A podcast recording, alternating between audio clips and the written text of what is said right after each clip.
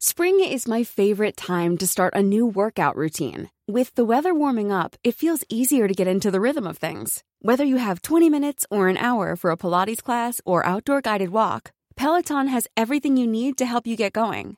Get a head start on summer with Peloton at onepeloton.com.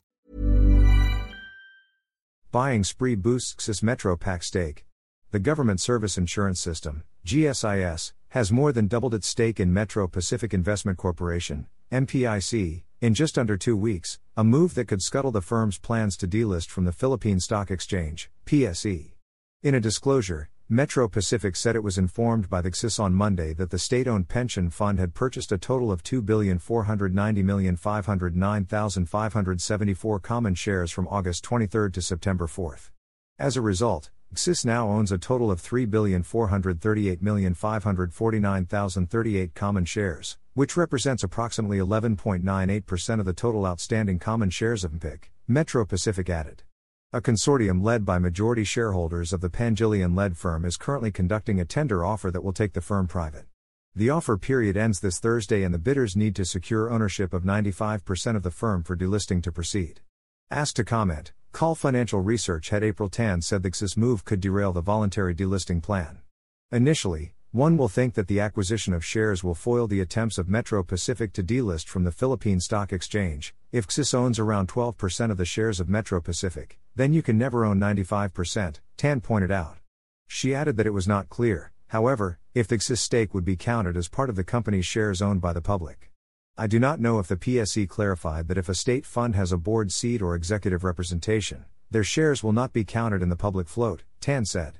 So, given that GSIS already has 12%, you could kind of assume they already have or are entitled to a board seat in the company, and as such, they might not be considered part of the public float, she added. So, if they, GSIS, really are not part of the public float, I think the public float will be around 24% by then. If they, Metro Pacific, can buy 15%, then they will still manage to delist from the PSE. On Monday, Metro Pacific Chairman, President and Chief Executive Officer Manuel Pangilinan said he remained hopeful of hitting the 95% target.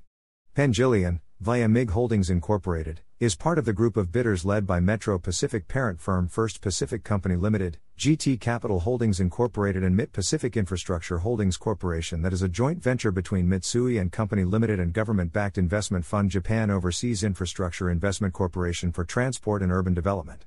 With regards to any news on the tender offer, there is nothing that is quite recent, he told reporters. The tender period will expire on September 7, 2023, so let's wait for that. Hopefully, the amount of shares tendered will translate to qualification for delisting. Pangilinan said that in turn, Metro Pacific would be listing several of its units, starting with Metro Pacific Tollways Corporation by next year and Maynilad Water Services Incorporated by 2026 or 2027. Company representatives did not respond to a request for comment regarding the GSIS move. Metro Pacific in April announced that it had received an offer to take the firm private via a voluntary delisting saying that the bidders felt that the firm's intrinsic value was not accurately reflected in its share price. The start of the tender offer was delayed following concerns that the price was too low. The bidders raised their offer and shareholders last month overwhelmingly approved the delisting plan.